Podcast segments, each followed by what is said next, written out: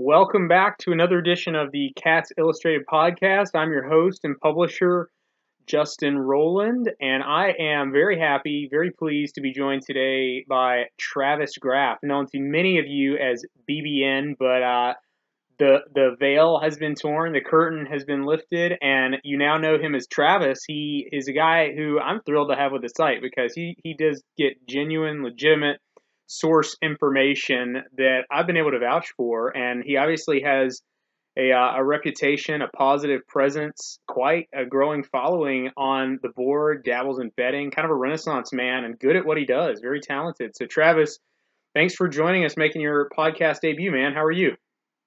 Doing good. How are you, Justin? Fantastic, fantastic. But um, you know the the circumstances of this podcast are very interesting. You know, I feel like I tweeted the other day that the Citrus Bowl kind of um, it made me feel like 50,000 football recruiting tweets over five years were worthwhile because we dwelled on recruiting, recruiting, recruiting the Mark Stoops era.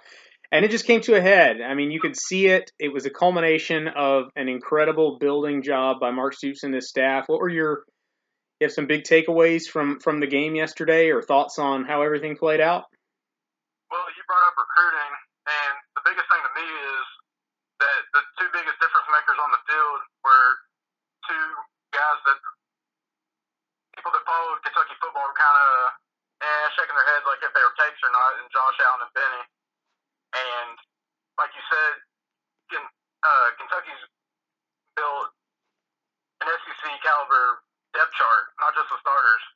Like there was a like for example, Jordan Jones didn't play. Mm-hmm. DeAndre Square comes in as a true freshman, and I thought he played a hell of a game. Mm-hmm. DeAndre Square. Like across, Go ahead. Sorry. uh, I was just saying, it's just like that across the board, really. It's uh, you got young guys making plays. Uh, Oates had some good plays. Uh, Darian Kinnard got in there in the second half. He made, I think he graded out pretty well, if I read that correctly. Mm-hmm. DeAndre Square is an interesting cat because, I mean, I watched him at Kentucky Summer Camp a couple of summers ago, and I was like, wow, he's a great prospect, but he's kind of like a tweener between a safety and outside linebacker, and he's like a developmental guy, kind of like Eli Brown. Like, give him a year, two years in the weight program, and he was an early enrollee, but like, I'm legitimately shocked that he's making the kind of impact, or he made the kind of impact that he made as a true freshman. Like, he came on, I don't know if it was delayed blitz, I don't remember, I think it was, but he came through on a delayed blitz and a Penn State offensive lineman or tight end just decked him, like turned him sideways, flung him into the backfield. It was incredible force of impact. And Square, like as he was flying backwards into the backfield, still managed to sack McSorley. Like he is just. I think it's like Detroit dudes are just kind of a different breed, almost like Louisiana guys. They've got just a little bit of dog in them, and that, That's what I was saying. yeah. Go ahead. Oh. No, go ahead. Uh, that's what I was saying. Whenever Kentucky took him, everybody was, "Oh, is he a linebacker? Is he a safety?" He's kind of he's kind of a frail build. I'm like, Kentucky at that point couldn't pick and choose which players they were taking, but Square was. I love players like Square. DeAndre, he's just a great football player. He does, he had a build that the Cats uh, strength coach and all them could uh, build on, but he was just he's always been a great football player ever since I watched him play since he was a sophomore, junior in high school. hmm And watching Chris Oates on the field, I think Oates was credited with like three tackles. Square, I think, had six, was their third leading tackler. One of the keys that we and a lot of other people singled out before the game was like Trace McSorley, 175 rushing yards against Ohio State. Such a gamer, such an improvisation whiz. Can just beat you with his legs. You could tell every time they needed to make plays, James Franklin was just like, all right, read option. And it seemed like pretty obvious, Trace, you're keeping it. How are they going to respond with the senior Jordan Jones out and two true freshman linebackers in the middle of the defense? Left no doubt that the future of Kentucky's linebacking core is in excellent hands. Those guys are going to be stars in Lexington, no question about it.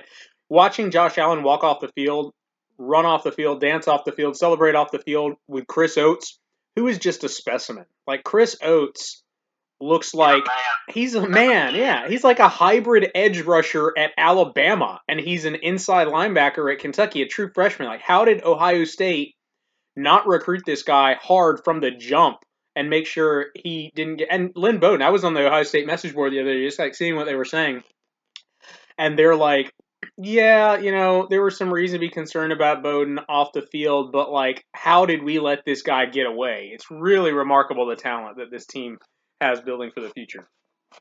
Oh yeah, they definitely got a lot of nice pieces, especially on defense. Um, between Square Oates, I like, I love Davonte Robinson. Um, then you got the incoming uh, crop of freshmen coming in. We're gonna be set, or uh, Kentucky's gonna be set in the uh, trenches and at linebacker for the next foreseeable future. Not a lot of guys would have been able to track down. I think it was Hamler for Penn State who took that ball down the sideline, and uh, I think it was Davonte Robinson who tracked him down and just barely. But Robinson graded out better than most of Kentucky's older players for most of the season, according to Pro Football Focus, and he is obviously going to be a huge linchpin in that second secondary next season with so many guys leaving the program. It'll be interesting to see um, what kind of turnover there is there. But I wanted to touch on Benny Snell. Obviously, I think it's pretty safe to say the best running back in Kentucky history. Like, I'm not saying that he's like far. He's ever had a season that's far and away. Wow, nobody else is in the same league. Like Moe Williams, obviously had had a great Kentucky career. Rafael Little, all-purpose, as versatile as it gets, perfect for that offense.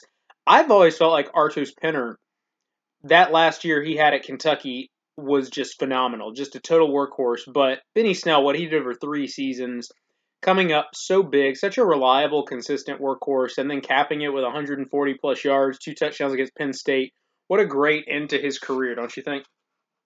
Oh, for sure. I, this will show my age, but I never watched a Kentucky running back up until Artose's last year. Yeah. And I've never seen a Kentucky running back that runs as hard as Benny Snell. He wants that one yard more than anybody I've ever seen. Maybe in football the past years.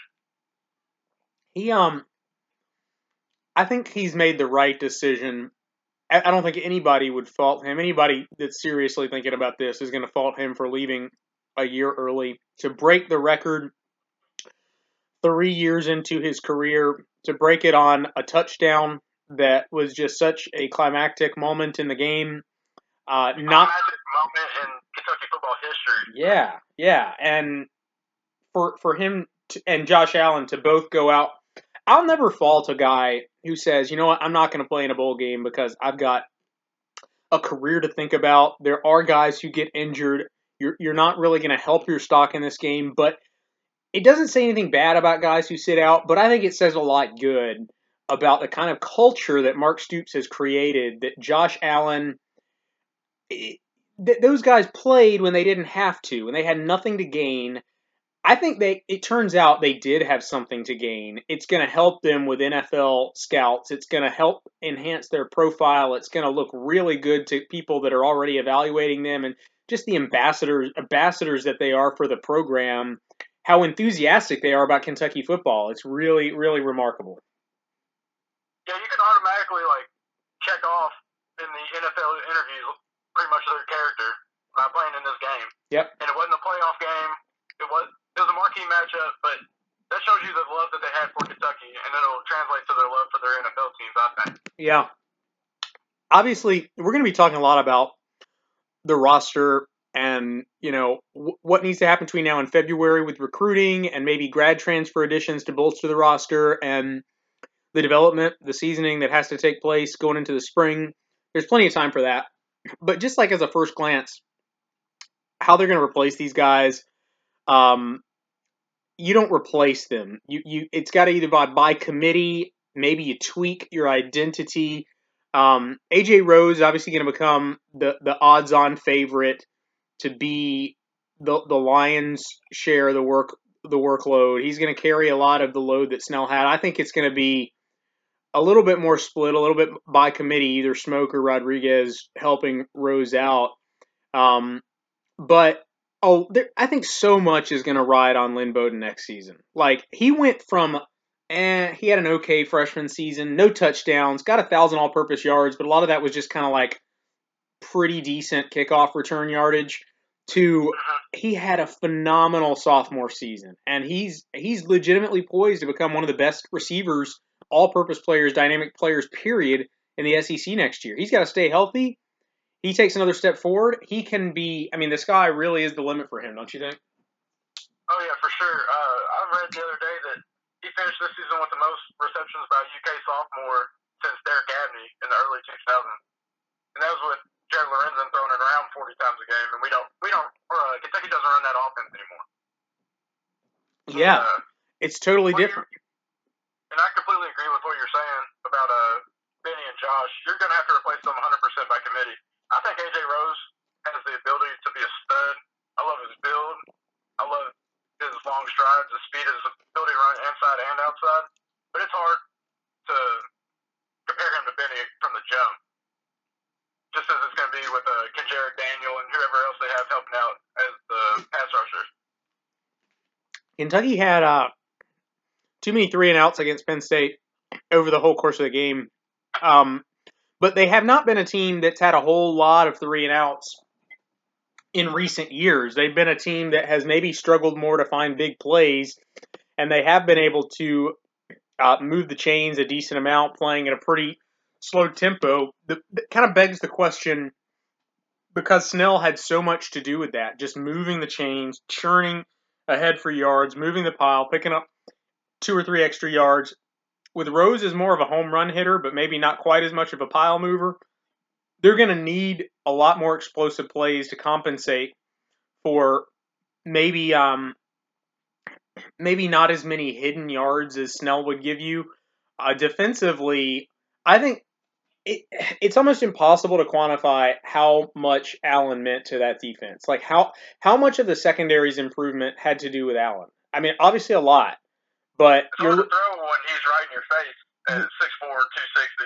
yeah. I mean, they're um they're when they were able to pin their ears back when he was able to pin his ears back and everybody knew he was coming and you still couldn't stop him like that changes the game so dramatically Uh, fortunately you talk about Qu- quinton bohanna calvin taylor tj carter uh, phil hoskins uh, you, i mean josh paschal Josh Paschal. yeah, Josh Paschal, Kendra Daniel coming back next year, Boogie Watson, Square, Oates. Oh, let me just Weaver, who, uh, Casey. Who knows what kind of impact they're going to make? The good news is Kentucky like has as good a young core of pass rushing personnel across the board in the front seven to compensate for Allen's loss. There's going to be a drop off in pass rushing efficiency, I think, but I feel pretty pretty good about the guys they've got athletically and in terms of explosiveness across the board. Oh yeah, I, I definitely agree. I think Kentucky's strength next year is going to be on the interior defensive line getting Yeah. pushed. I love the core of Bohanna, Paschal. I love Calvin Taylor's game. Calvin Taylor played a heck of a game that got overshadowed by Josh Allen in the Citrus Bowl. It's kind of hard to game plan for a guy that's six nine, over 300 pounds. Because even if he, he does a lot of stuff that doesn't show up in the in the uh, stat column, like it's hard to throw over a guy that is six nine, putting his hands straight up. That's the, the most impressive thing to me about what Kentucky did in that Citrus Bowl. What they did all season, beating Florida, five straight against South Carolina, four straight against Missouri, missed two out of three against Mississippi State. I mean, just such a remarkable season. You can be a bad program and luck into a Josh Allen, a Benny Snell. Like, can't. I mean, heck, Kansas produces some good players every once in a while. What you can't fake is the amount of legitimate like big time athletes on on the front seven that Kentucky has. You can't fake that. You have to develop that. And I, I think you have there's something that Mark Stoops has done recruiting at Kentucky. He took his lumps early. I see some other programs out there that take these guys that are like tweeners. They're maybe undersized. Um, they're overachievers. They're high production guys in high school. Mark Stoops really hasn't taken a lot of those guys. Like he prides himself on having a blue collar program, but he, what he's done is taken guys who have the size, who have the athleticism, but maybe they're raw and they're more developmental guys because I think his philosophy is if you don't have the beef, if you don't have the size, the measurables, the vitals, the quickness, the athleticism, the explosiveness, you cannot compete in the Southeastern Conference. And he took his lumps early, but now, you know, Alabama gets those big, fast guys that can play from year one. Kentucky's got big, fast guys that maybe take two years to develop, but when they develop, I mean, they're as good as most most players in the Southeastern Conference. How many players would you say that Kentucky has on their defense right now that would be like Alabama type comparisons? Like you could say Josh Paschal's got the build. Um, JJ Weaver looks like he could get into that build. Uh, Jared Casey. Um, let's see. Uh, Calvin Taylor looks like somebody that Saban would use. McCall, So, I mean, like- yeah, yeah, yeah McCall. McCall's like three, 360 pounds. right. and like you said, it takes Kentucky a couple years to develop those players, whereas Alabama gets them and they're stars right away. But I love the approach that Stoops has taken with this team and this program, and just saying I'm gonna get big, nasty, ugly dudes and stick them on defense. Because I remember when Kentucky got mauled by Mississippi State two years ago. Mississippi State's defense had a lot of dudes on that team, which is what I call them, like Yeah. the the big bad guys. Well, Yeah. Kentucky's slowly starting to get into that mold of players. I feel like. Yeah, no, I'm with you. I think they they have a really blue collar approach, a positive culture, and that that's something else is the culture. Like, I think sometimes we get too hung up on like splitting hairs. Like, well, is your recruiting class the 35th ranked class, or is it 25th ranked class, or is it the 40th ranked class, or the 20th ranked class? Like, I think at a certain point, some classes just are better than others. Like the number one class is the number one class. A top 10, 15 class is better than like a top 30 class. But once you get outside of those like clear clear tiers, you could take the same player and put him in a good culture and put him and, and in another scenario take the same player and put him in a bad culture where there's not player ownership, integrity, leadership, uh, and that same player is going to develop in a completely different way from one program to the next. And I think I think the 2014 class at Kentucky, I'll always believe this. It's the highest ranked class that Stoops had. I've kind of defended them. Um, I do have to concede that that the 15 class, maybe some later ones, have had probably more of a more of a positive benefit. But they came into the program, there just wasn't any leadership. There was not any positive leadership, and it was a bad culture. And I think one of the reasons that they didn't maybe live up to their expectations the way that some recent classes have is they just, they just did not come into a positive program culture, and they didn't know how to how to do it. They didn't know how to train. They didn't know how to work. They didn't know how to check their egos at the door. But it seems like they've really got a nice revolving door of leadership in the program right now, not just from the coaches but the players. I would attribute a part of that to whenever they came in. That was when Stoops was really green as a head coach of a football program. Yeah, that's a great point. Yeah. And, and he's he's got his feet wet, and now he's hit the ground running, and he's doing things the right way. And it, it, it would make me proud as a Kentucky fan that to be a fan of this team. Yeah, I mean, I think that's what a lot of people at the site are conveying is like, you don't have to apologize or make excuses for anybody. Like people aren't doing stupid stuff. Even Jordan Jones pretty much kept it in check during the regular season, and you know, it's unfortunate what how he wasn't able to play in the bowl game, but like, there's nothing to be embarrassed about or to explain away with this team. Oh no, and Stoops has done a good job too. He's weeded out some bad seeds along the way, and some people questioned it because they were highly touted players. But if you want a uh, program with integrity that wins and has a winning culture and a family culture, that's what you have to do. I think I kind of I have a personal flaw of like gravitating towards like extreme opinions on social media and getting in arguments with them when I probably shouldn't. I should probably just ignore some of the extremes, but I can't help it. I'm just kind of I like I'm the same way. yeah. I like the argument. I like the the discussion. Um, I kind of called out some of the negativity this year.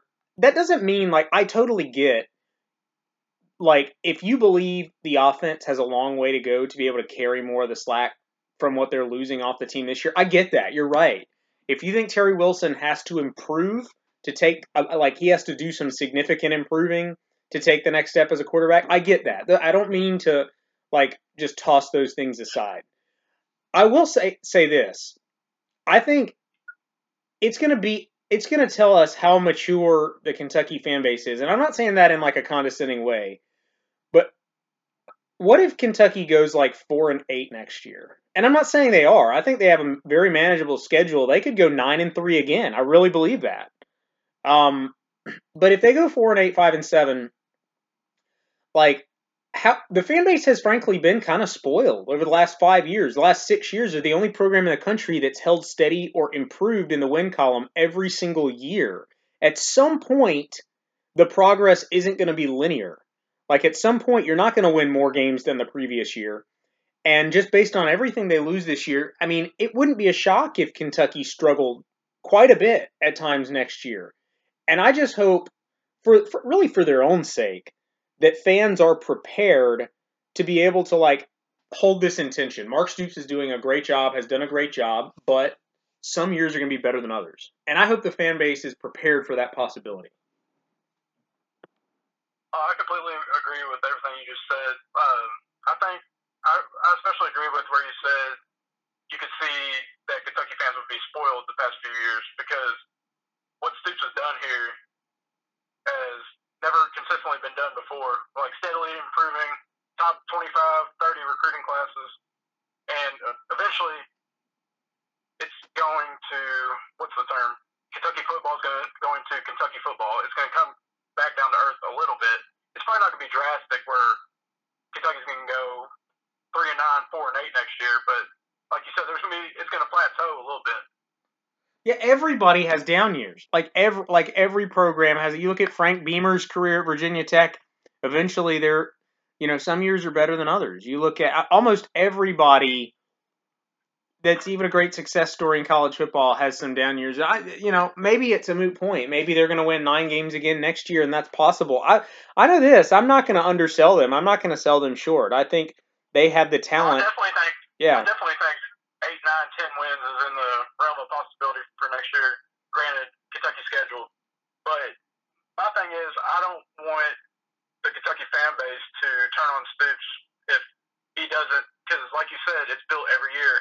Once it takes a step back, I don't want them to think that Kentucky football is something that's not. If that makes sense. Yeah, they got. I mean, they got to do better with putting butts in the seat next year. And I know a lot of people have kind of written that off. It's like a trend in college football. It's not just a Kentucky thing. You're right. Like that's true.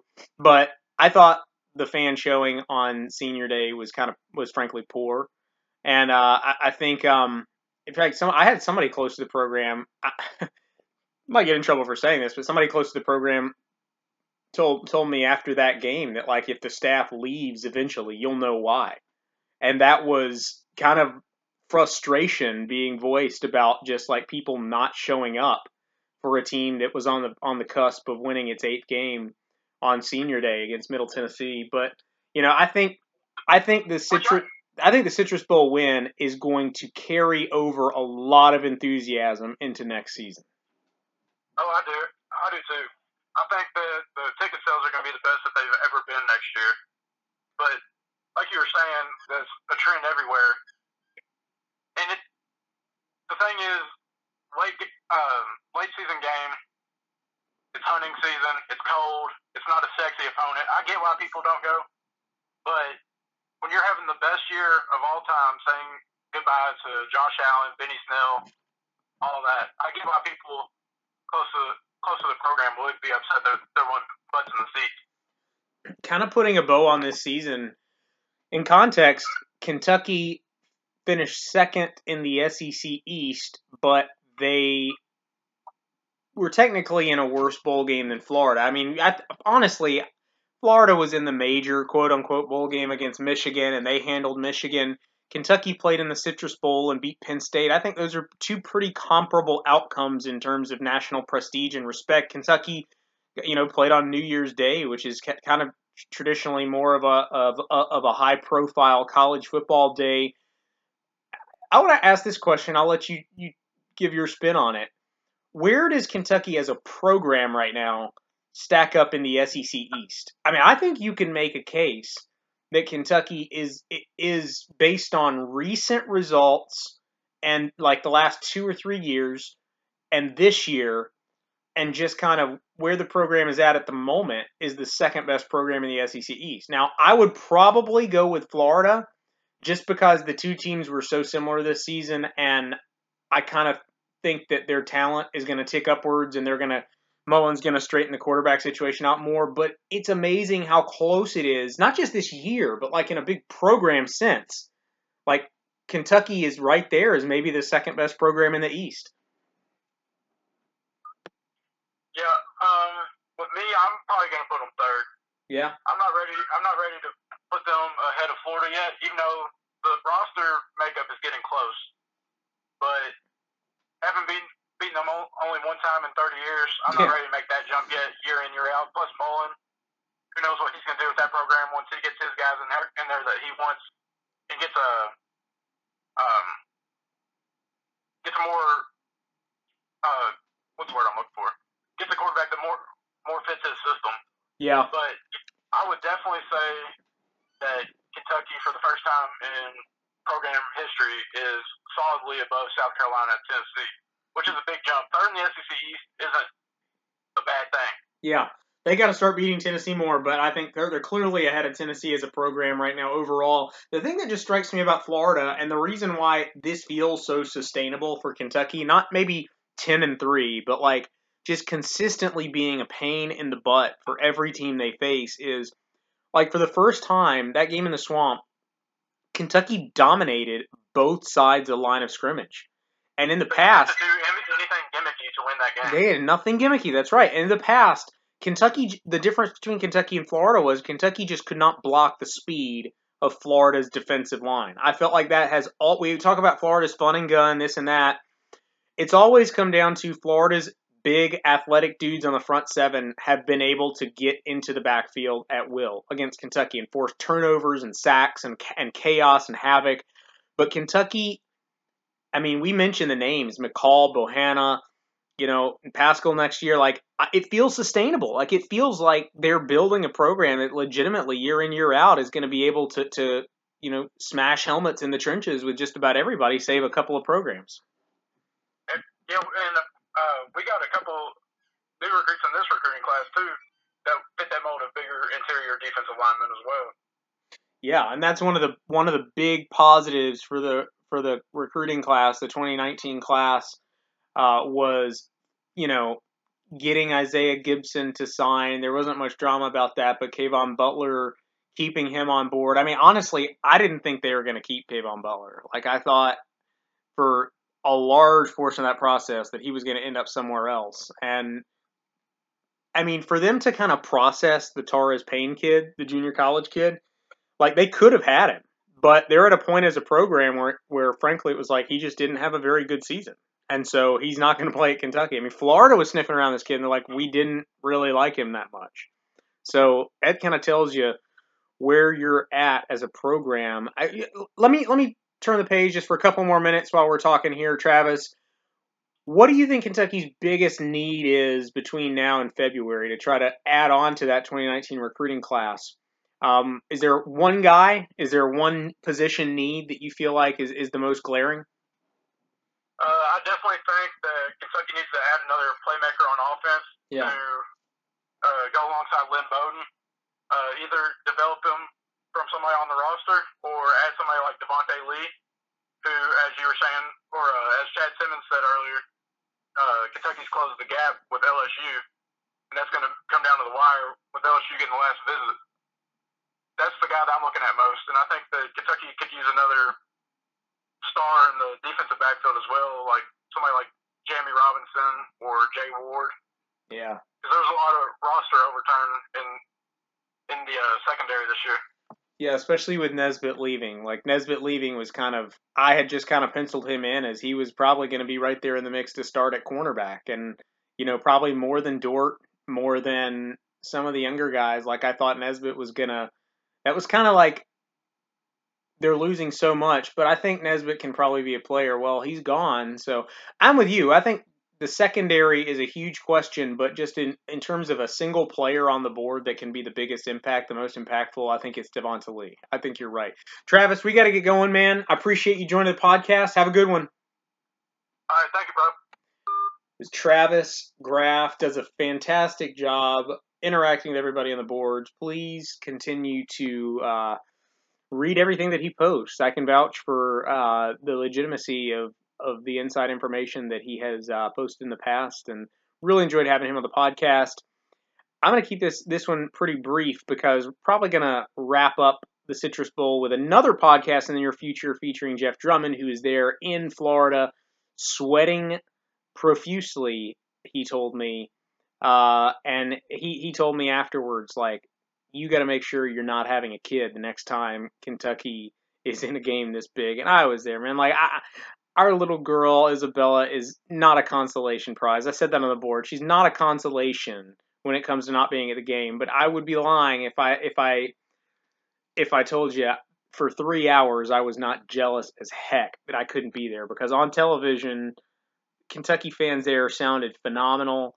Uh, it was an incredible showcase for the program, and I just felt like it was kind of the culmination of everything that we've been covering and Stoops built it, but we've been covering it day in day out. The recruiting effort, the development side, everything for five years, and you know I'm happy for all of you long-suffering Kentucky football fans who are able to experience really big time college football, not just the big stage, but success on the big stage uh, during a season in which they gained so much national respect.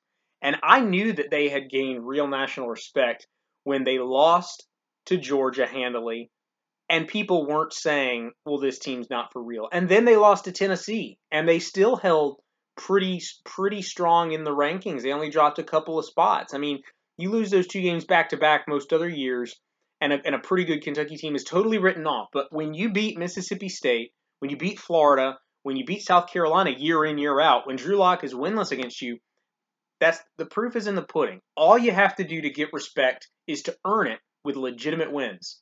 And they had legitimate wins this season.